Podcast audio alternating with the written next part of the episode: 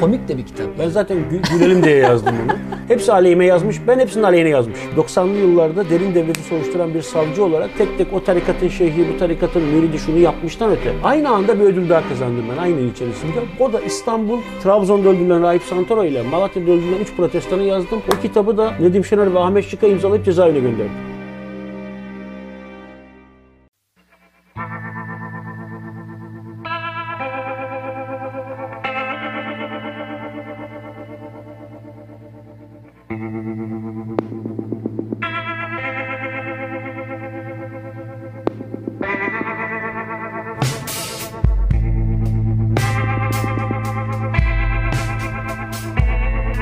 Arkadaşlar hepinize merhabalar, selamlar. Bugün gerçekten özel bir yerdeyiz. İsmail Saymaz'ın evindeyiz. Hiç evde özel röportaj vermiş miydin abi? Birkaç defa olmuştu evet. Ne kadar zaman olmuştu? Kitabım çıktığında yani son kitabım çıktığında Tosun Bank kitabı çıktığında e, zannedersem Medyaskop, Medyaskop ekibi gelmişti. O zaman yapmıştım. Bu kitabı okudum. Yani hem çok önemli mesajlar veriyor, hem çok önemli detaylar var. Bence komik de bir kitap. Ben yani. zaten gü- gülelim diye yazdım onu. Hatta e, aslında ben benim bu kitabın esin kaynağı Emin Çöleşan'ın kitapları. Bilmiyorum burada elimin ucunda var mı Emin Çöleşan'ın kitapları? Zannedersem bir yerden çıkacak. Şimdi göremiyorum.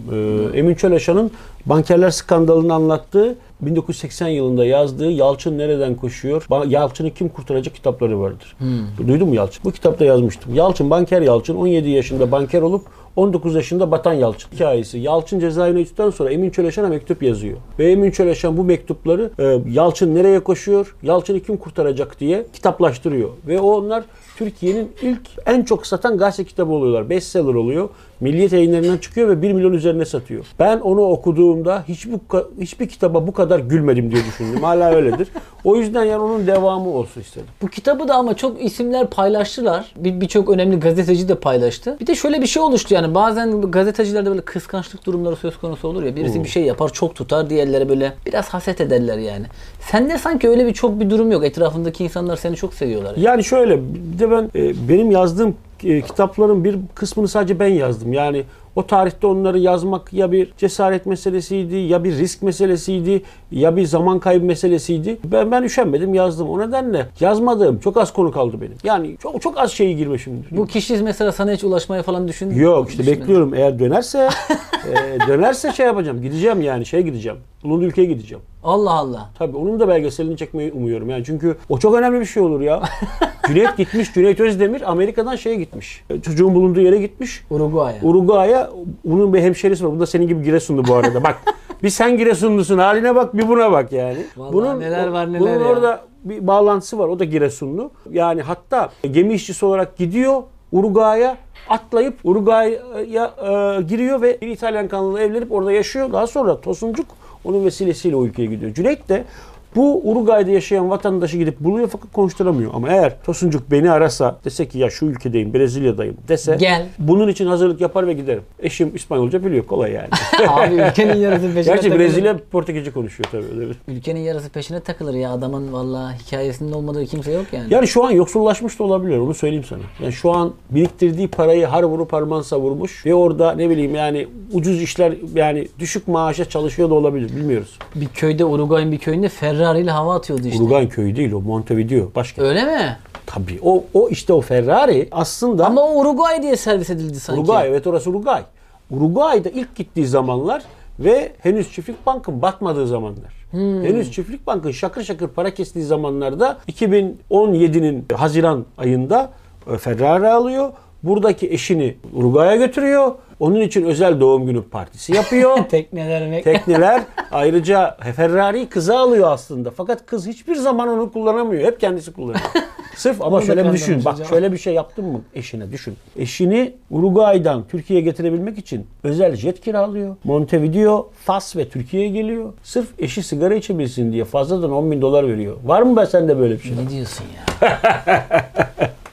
Büyük olaylar. Evet büyük olay. Şimdi tabii senin hikayeni insanlar biliyorlar. Yani televizyonlara çıkıyorsun. E, Türkiye'nin önemli gazetelerinden birinde yazıyorsun sözcü. YouTube kanallarına röp- röportaj veriyorsun. Bir de genç gazetecilere destek olmak açısından onlara da söyleşiler Yapıyorum, veriyorsun. Yani o- senden rica ediyorlar. E, destek oluyorsun falan. Fakat bu hikayenin en başında aslında edebiyat öğretmenin senin hayatında önemli bir dönüm noktası. Biz eğer o edebiyat öğretmeninle karşılaşmasaydın e, başka bir İsmail Saymaz görebilir miydin? Yok. Ee, yani aslında ho- o gün hocamızın hocamın evine gidiş sebebim de ideolojik yönelimimden ötürüydü. Yani ben e, o günlerde evet yani milliyetçi bir çizgideydim.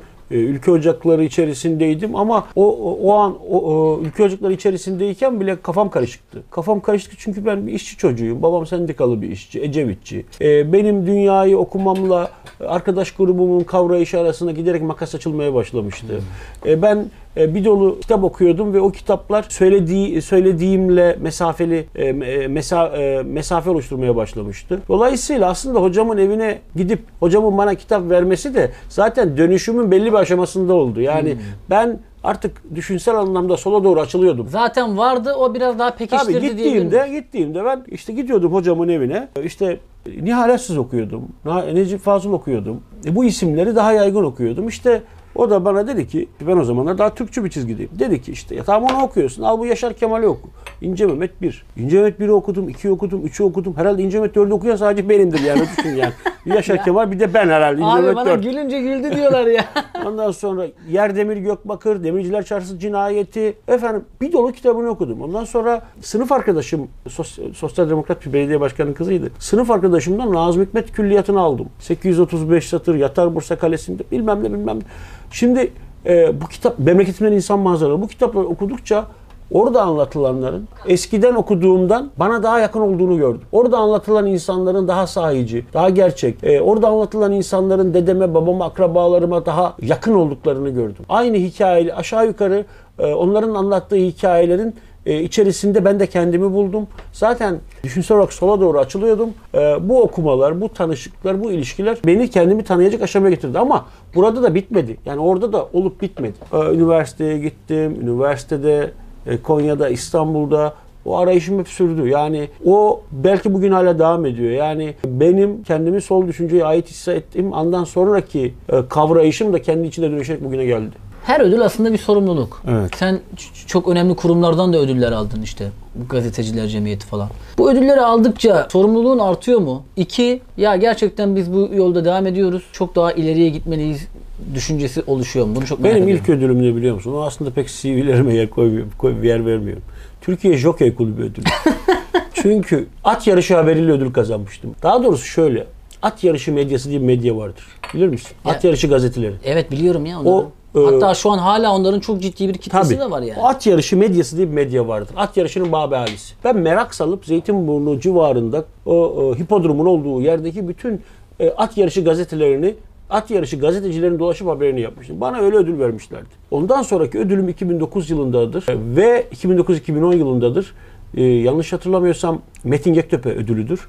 Ve o tarihte ben iki savcının portresini yazarak ödül almıştım. İki savcının portresinde anlatılan dönemin Erzincan Başsavcısı İlhan Cihaner'le Erzurum Özel Yetkili Savcısı Osman Şanal'ın karşı karşıya geldiği Ergenekon davasıdır. İlhan Cihaner e, 90'lı yıllarda derin devleti soruşturan bir savcı olarak Fethullah Gülen'i mercek altına aldığı için tutuklanmıştı Ergenekoncu diye.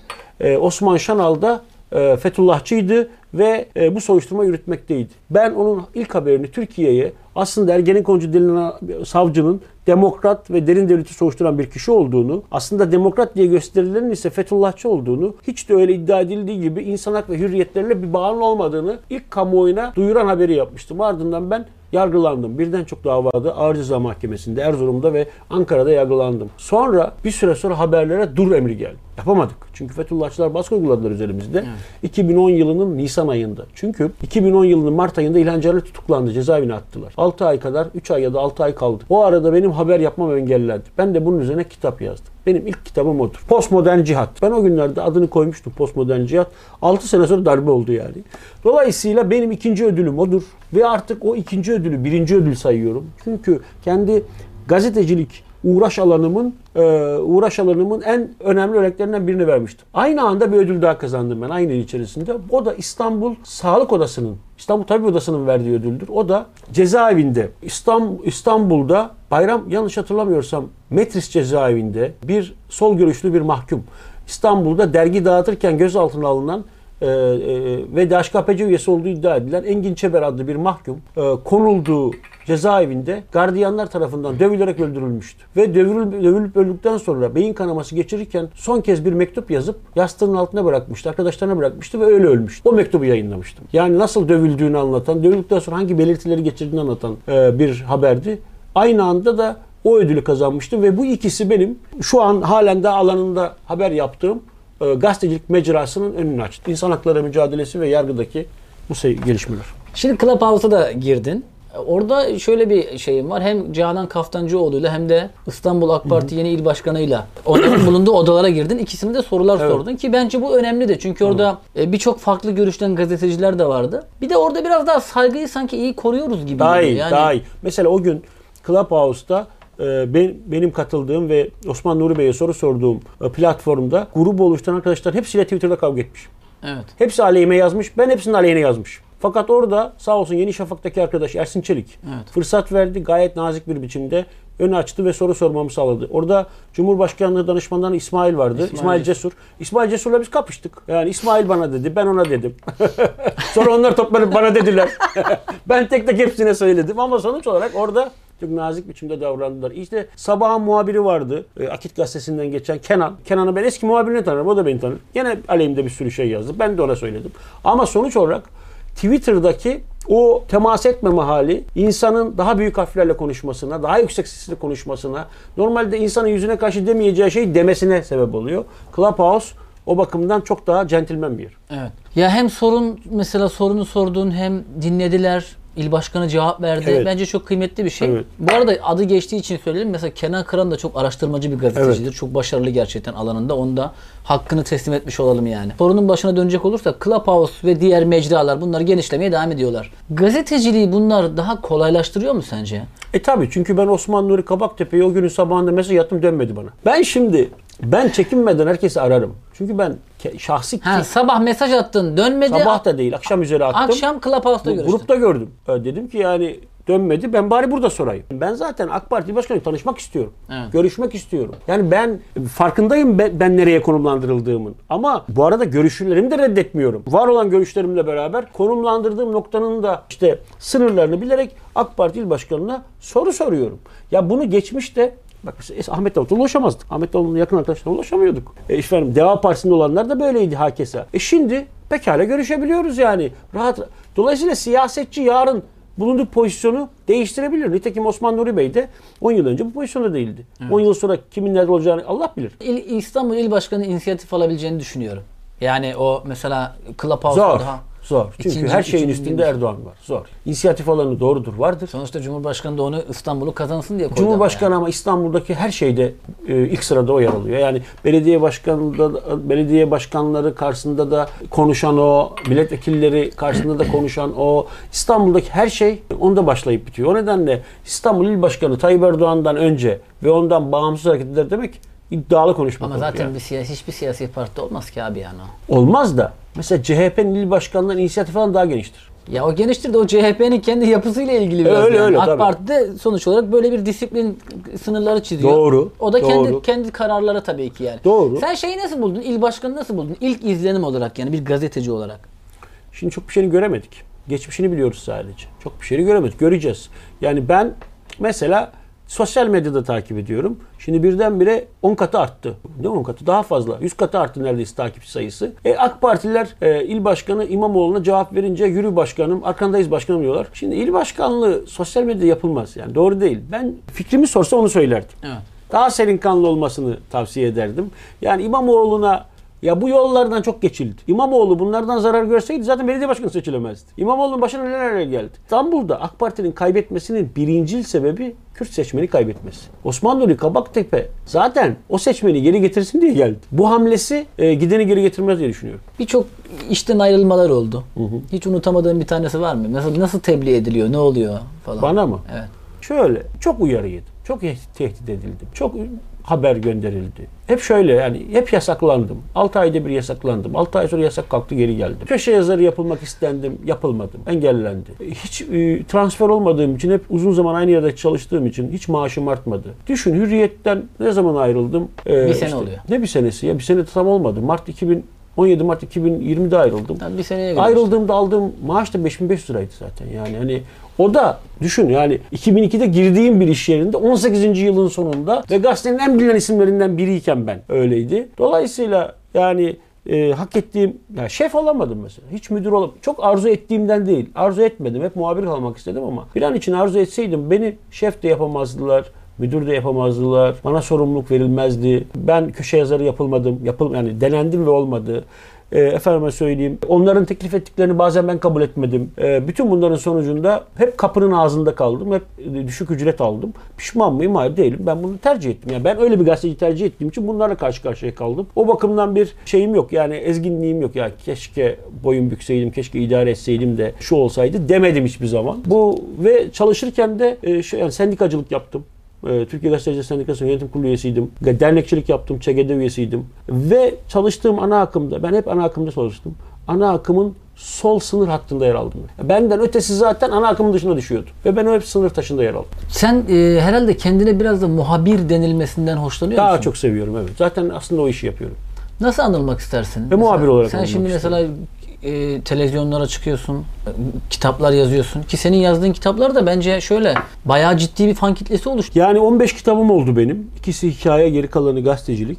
Ee, ve kendi yaşıma göre her sene hemen hemen bir kitap üret. Bazıları seneye iki tane gelecek şekilde. Ve bunların 13'ü en azından siyasi yargılamalara konu oldu ya da siyasi yargılamalardı ve ben kitaplardan ötürü yargılandım ya da onun içerdiği haberden ötürü yargılandım. Yani kendi kuşağımın en üretken gazetecilerinden biriyim diyebilirim ama bunun yanı sıra şöyle bir e, yani kitap yazarken yöntem de benimsedim. Üzerinde çalıştığım haberler var. Bir insan hakları alanında, yargı alanında, devlet toplum ilişkileri anlamında alan e, haberler var. Onları bir olgu düzeyine yükseltip yani tek tek o tarikatın şeyhi, bu tarikatın müridi şunu yapmıştan öte merdiven altı tarikatlarda hangi istismar vakaları var diye bir e, olgu düzeyinde tartışmaya e, başladığımızda onun kitabını yazma gerektiğini düşünüyorum. Ve ben aslında kendi haber arşivimi kitaba çektim, temize çektim. Ama bu haber arşivi ve kitap arşivi aynı zamanda karşı AK Parti tarihidir. Onu söyleyeyim yani benim yazdığım kitaplar karşı AK Parti tarihidir.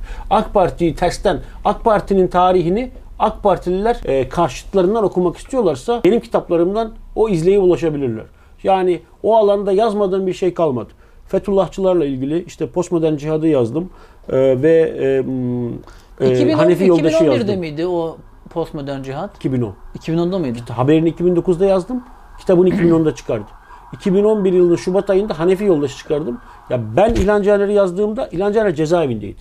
Ben Hanefi Avcı'yı yazdığımda Hanefi Avcı cezaevinde yeni girmişti. Duruşmaları ben tek başıma takip ediyordum. Fidel Okan da vardı avukat tabii.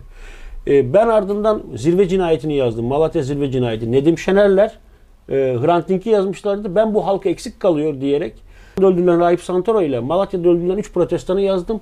O kitabı da Nedim Şener ve Ahmet Şık'a imzalayıp cezaevine gönderdim. Çünkü onlar o sırada cezaevindeydiler. Dördüncü kitabım 12 Eylül'ün 5 hikayesi diye. O günlerde 12 Eylül davası yeni açılıyordu. Ve tekrar açılan 12 Eylül davalarını yazdım. Bir kısmı da benim haberlerimle açıldı. O günlerde 12 Eylül ile ilgili açılan tek mezar Ali Ekber Yüreğin mezarıdır. Tunceli Ovacık'ta benim haberlerimden sonra açıldı ve ben gittim açılışına. Yani ben oradaydım. İşkenceye sıfır tolerans. Cumhurbaşkanı halen diyor. Benim sözde e, sıfır tolerans diye kitabım var. Polis şiddeti. Ve Ali Kıran başkişi sandı Fethullahçılar o zaman. İbrahim Tatlıses davası dahil hepsini yazmışım ben o kitapta. Ba, e, işte e, asker davalarını yazmışım. Dolayısıyla e, işin emek boyutu, Gezi Parkı gösterileri, tarikatlar, işte Kimsesizler Cumhuriyeti, Şehvetiye ya da bu yolsuzluk dosyası, Tosun Bank bunların hepsi bir tür karşı AK Parti okumasıdır. Bu kadar yol elbette ki biraz da zorluklar getiriyor. Evet. İşte biraz önce bahsettiğin gibi işte bu davalar, mahkemeler, yargılanmalar ve e, yakın zamanda da bir evlilik yaptın. Çok da Evet. mutlu bir evliliğin Evet, var. teşekkür Hatta ederim. böyle gündem falan doğdunuz. Bir gazetecinin böyle evliliğiyle gündem olması çok ilginç geldi yani. bana da evet. Bu ilişkiye e, başlarken en başında şey demedim ya benim bir sürü davalar var falan filan ya emin misin falan diye eşine söyledin mi bunları? Diyor yani zaten o da, o da biliyor. Bizim yolumuza giren zaten Ya canım ya o da, o da biliyor. Yani ne olacak ki yani. Ben zaten e, mesleğimde yeni biri değilim ki bilinen biriyim yani. Hani hani başıma ne gelecekleri de aşağı yukarı herkes kestirebiliyor yani. Şu fotoğraf makinesini anlatıyordun ya. Çok... Şimdi evet bu benim ilk fotoğraf makinem. Yani İsmail Saymaz'ın ilk fotoğraf İlk makinesi. benim bu evet. Bu o zamanlar filmli makineler. Kaç yani model dijital bu? makineler değildi. 2000 Bunlar, falan mı? ben bunu EOS 1000F o zamanlar çok popülerdi bu makineler. EOS 1000F ben bunu zannedersem 2003'te aldım. 2003'te aldım. Bir biz o zaman parası. biz o zaman e, şimdi ben tabii param yok. Babam yeni emekli olmuş ve onun parasıyla onun parasını da annem saklıyor. Diyor ki işte ev alırız belki çocuk ama ev alamadık. O para bizim okul masraflarımızda yani onun tekaüt parası. Onlara gitti. E, ben de annemden yalvar yakar 500 lira mı ne aldım? 500 lira, 750 lira bu makineyi aldım. Çünkü param yok yani. Ve bu makineyle ben radikalde çalıştım uzun süre. E, bu, bütün işlerimi bununla hallet. E, bu böyle çok emektar bir şey. O gün bugün saklıyorum ve şeydi yani şimdi düşünüyorum yani böyle ses kaydı yani işte fotoğraf biz Değil böyle giderdik makine filmli makine giderdik mesela çekerdik e, keserdik sarardık verirdik yıkanırdı gelirdi ses kaydı böyle dijital değildi bantlaydı yani çok değişti gazetecilik teknolojisi de ama dediğim üzere beni gazeteci yapan bu alet. Sen oldu. film falan da çok izliyorsun ve tavsiye de ediyorsun mesela. En son en son iki tane Çin filmini tavsiye ettim. So Long My Son ve e, Go Back to China. Fox'u başarılı buluyor musun?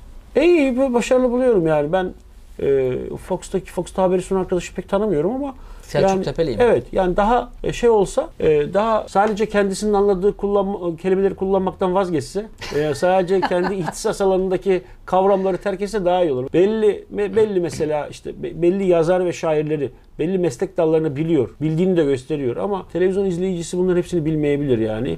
O bakımdan daha açıklayıcı olabilir. Yani bir kavram kullanacaksa açıklasın en azından. Bu şu demek diye. Fena olmaz. Onun dışında ben başarılı buluyorum. iyi götürdüğünü düşünüyorum ama şunu da söyleyeyim yani haber sunumunda KRT'de Zafer Arapkirli ve e, Halk TV'de İrfan Değirmenci'yi de çok başarılı buluyorum. Tartışma programında sizin sayınız bayağı bir yüksek. Kişi, kişi olarak yani.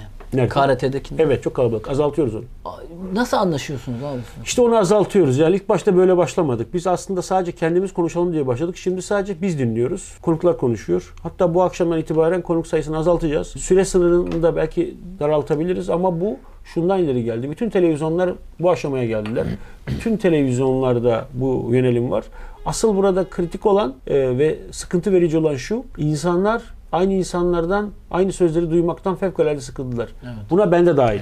Yani e, ben de e, izleyici olsam kendimi izlemekten vazgeçerim. Yani izlemem yani. E, çünkü e, beni de haftada üç kere aynı üç kere programa çağırırsan ne diyebilirim ki dün söylediğimden farklı? Sıkıcı olur. Ben de o yüzden bütün birçok izleyici gibi belli davranış gösteren izleyici gibi vazgeçtim. O nedenle bu tartışma programları meselesinin ya içeriğinin zenginleştirilmesi, Türkiye'deki bütün toplumsal kesimlerin, siyasal kesimlerin katılması ya da onun yerine başka bir formül bulunması gerekiyor. Habertürk'e çıkıyor musun sen şu anda? Bir ambargo var mı yani? Cuma günü çıkacağım. ambargo ha o bittin var mıydı? Bittin. Çağır. Cuma günü bir ara çünkü çıkacağım. Ya ben- görmedim çünkü ben seni. Uzun bir süre görmedim orada. Evet ya bana hep olur. Yani bana hep olur. Bana yani söylediklerimden ötürü hem çağrılırım hem de program sonunda ambargo yiyebilirim yani. Şeyi çok merak ediyorum. Mesela bir ambargo yiyorsun ya. Sen çok yedin mesela. Çok yedim çok. Nasıl anlıyorsun? Bildiriliyor mu ambargolu musun? Çağırmıyorlar.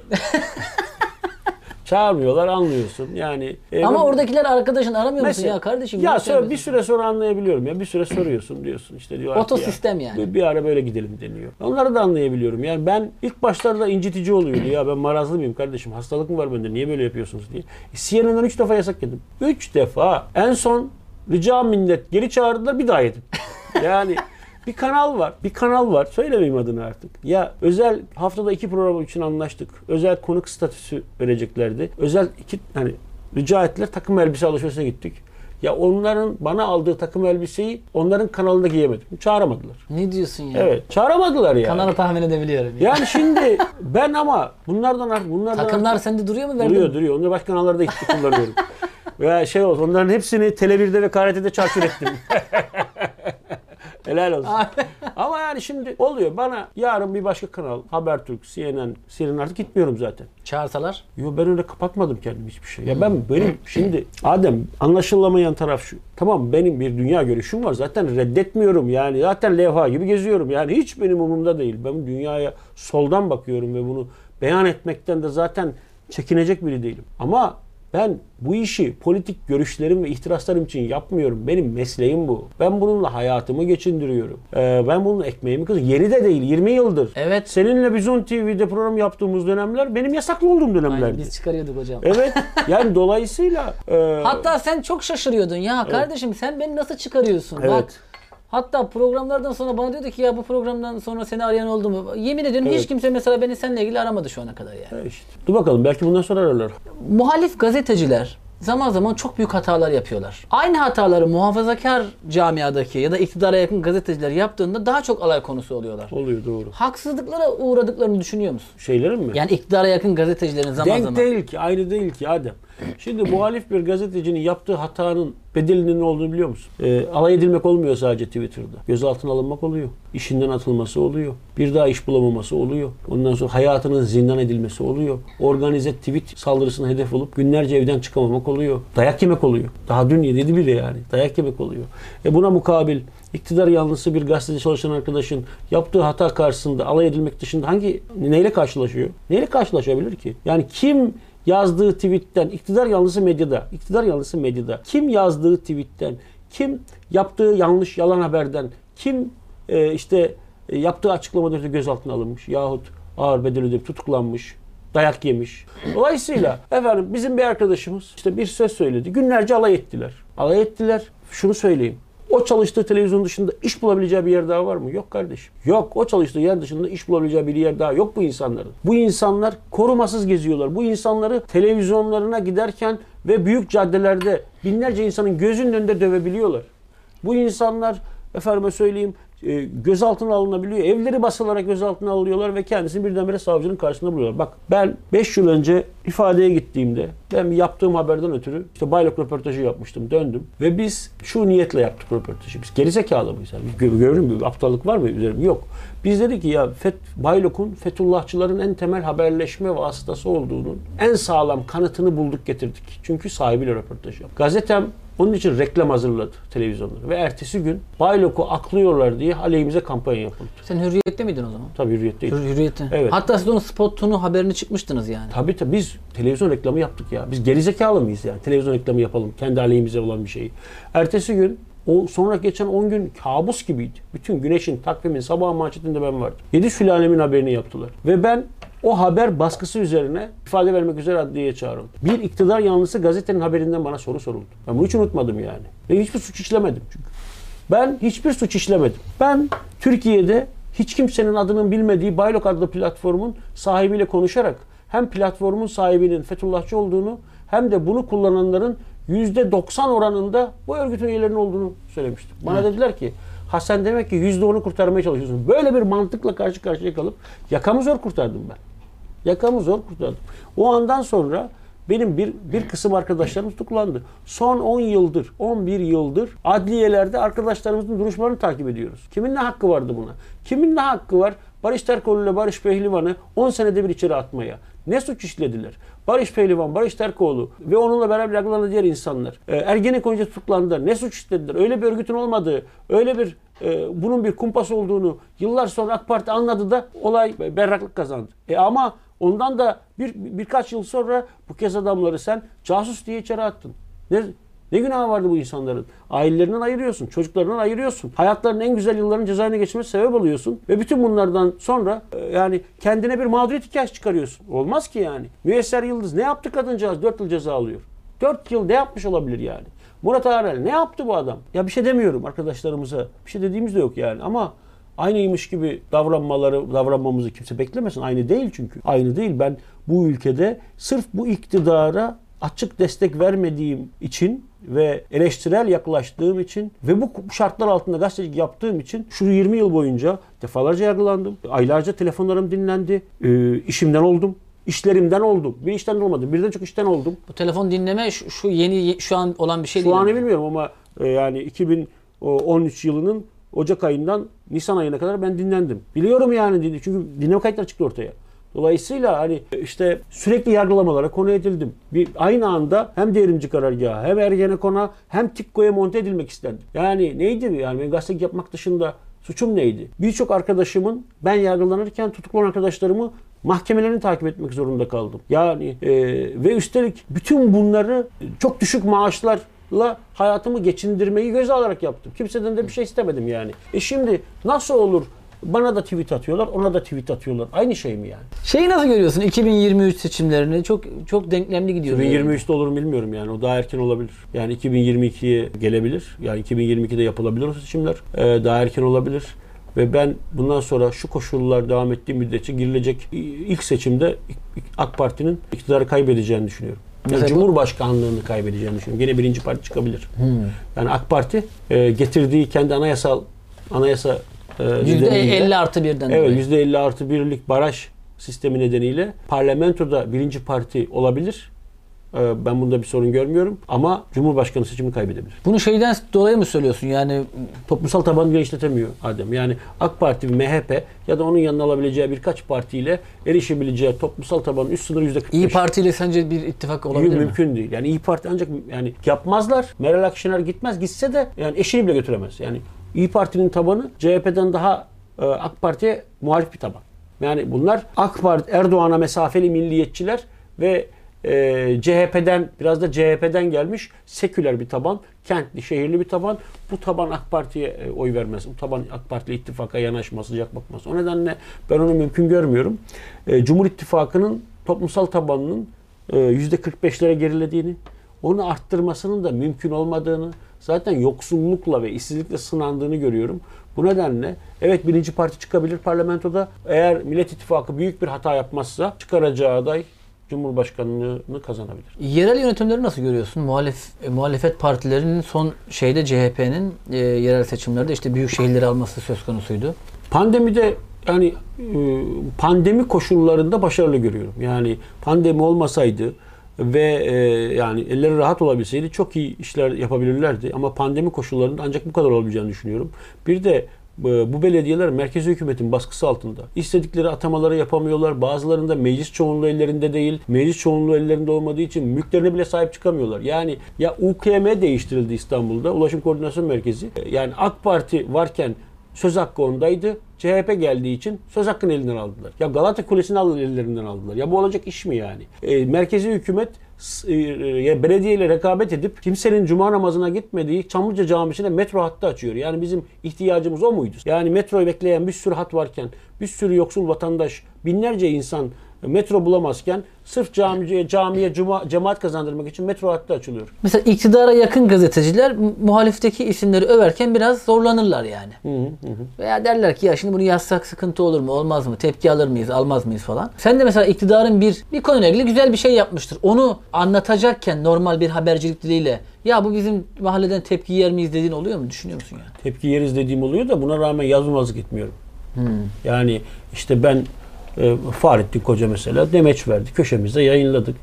E, Keymen İlaç onu da o kategoriden sayıyorlar. İşte Can Türk Alagöz demeç verdi yayınladık. İşte geçenlerde Türk Hava Yolları Genel Müdürü İlker Bey röportaj verdi yayınladık. Yayınlarım ben ve sadece oralar değil. İşte Süleyman Soylu. Şimdi bak mesela Barış Atay benim arkadaşım. Tamam. Eski arkadaşım. Gezi Park olaylarını tanıyorum onu. O zamanlar öne çıkıyor tiyatrocu. Şimdi Barış Atay dövüldü. Fevkalade öfkelendi. Aynı gün e, Süleyman Soylu sert bir tutum almıştı. Ben o akşam aradım. Hem Süleyman Soylu'nun Barış Atay hakkındaki sert açıklamalarını hem de Barış Atay'ın cevap hakkını aynı programda ben söyledim. Benim işim bu yani. Ben işimi onun gerektirdiği hakkaniyet ve ölçülerde yapmaya çalışan biriyim. AK Partiliymiş, hakkını gözetmeyeyim. AK Partiliymiş, işte bağlamına böyle bir şey bu yok yani. Bu e, bu böyle bir şeye kalkışan da ikinci haberde muhatap bulamaz. Ama senin bayağı iletişim kanalların açık. Sen görüşüyorsun insanlarla. ya. Görüş, gazeteci görüşür zaten. Yani bunu bu bunun yadırganmasını da şaşıyorum. Ben mesela şimdi bak AK Partililer benim aleyhimde şunu görüştü, bunu görüştü haberler yapıyorlar. Ya ben hepsine görüştüm. Ben gazeteciyim. Ben görüşürüm kardeşim. Yani ben diyorlar ki Suriye'de o bir tane herif var. Esad'a destek veren Reyhanlı patlamasının faili denilen kişi. Şu adını hatır getiremiyorum. Acilciler örgütünün lideri. Ya şimdi bakıyorum adam her gün FaceTime, Facebook'ta. Facebook'ta yazıyor. Ya Türkiye'de biz diyoruz ki Reyhanlı'nın katili. Ben de döndüm dedim ki sen misin katil? Röportaj yaptım onu. Aynı gün iki röportaj çıktı. BBC'de çıkıyor. Habercilik başarısı oluyor. Bizde çıkıyor propaganda oluyor. Lan nasıl olabilir? şimdi olmaz tamam mı? Ben yaparım kardeşim. Ben gazeteciyim. Herkesle görüşürüm. Bunun yadırganması, bunun efendim sanki e, bir kişiyle görüşmek, onunla hemfikir olmakmış gibi kavranması bu mesleğin köküne kibir suyu dökecek. O nedenle evet ben MHP'lerle görüşürüm. Görüşüyorum. AK Parti telefonum açanlarla görüşüyorum. Arıyorum da zaten. Arıyorum. Sağ olsunlar bazıları bazen söylüyorlar bazen Hiç söylüyorlar. şakalaştığınız oluyor mu böyle? Yani ne demek? Arkadaşlarınız oluyor. Abi ne bileyim bir bakanla Süleyman falan- Soylu şakaya gelmez. Ya bu çok iyiydi. Ama bir şey söyleyeyim mi? Şeyde de Güneydoğu'da da bu bayağı iyi çalışmalar yapıyorlar yani. Kimler? İşte oradaki kolluk kuvvetlerimiz. yani. E tabi. Yani Süleyman Soylu uzun zamandır İçişleri Bakanlığı'nda personelin kendisini en yakın kabul gördüğü, en yakın gördüğü bakanlar arasında yer alıyor.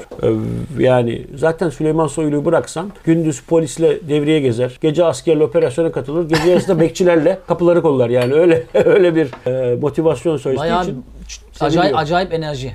Evet yani şey, ikisi şunları söylüyor. Süleyman Soylu e, İçişleri Bakanlığı personeli nezdinde, Fahrettin Koca da Sağlık Bakanlığı personeli nezdinde e, kabul gören insanlar. Eyvallah. Abi çok keyif aldım. Ben de. Çok Bize evini açtın. Çok teşekkürler. Arkadaşlar bir sonraki röportajımızda görüşmek üzere. Like yapmayı, paylaşmayı ve yorum yazmayı unutmayın. Kendinize iyi bakın.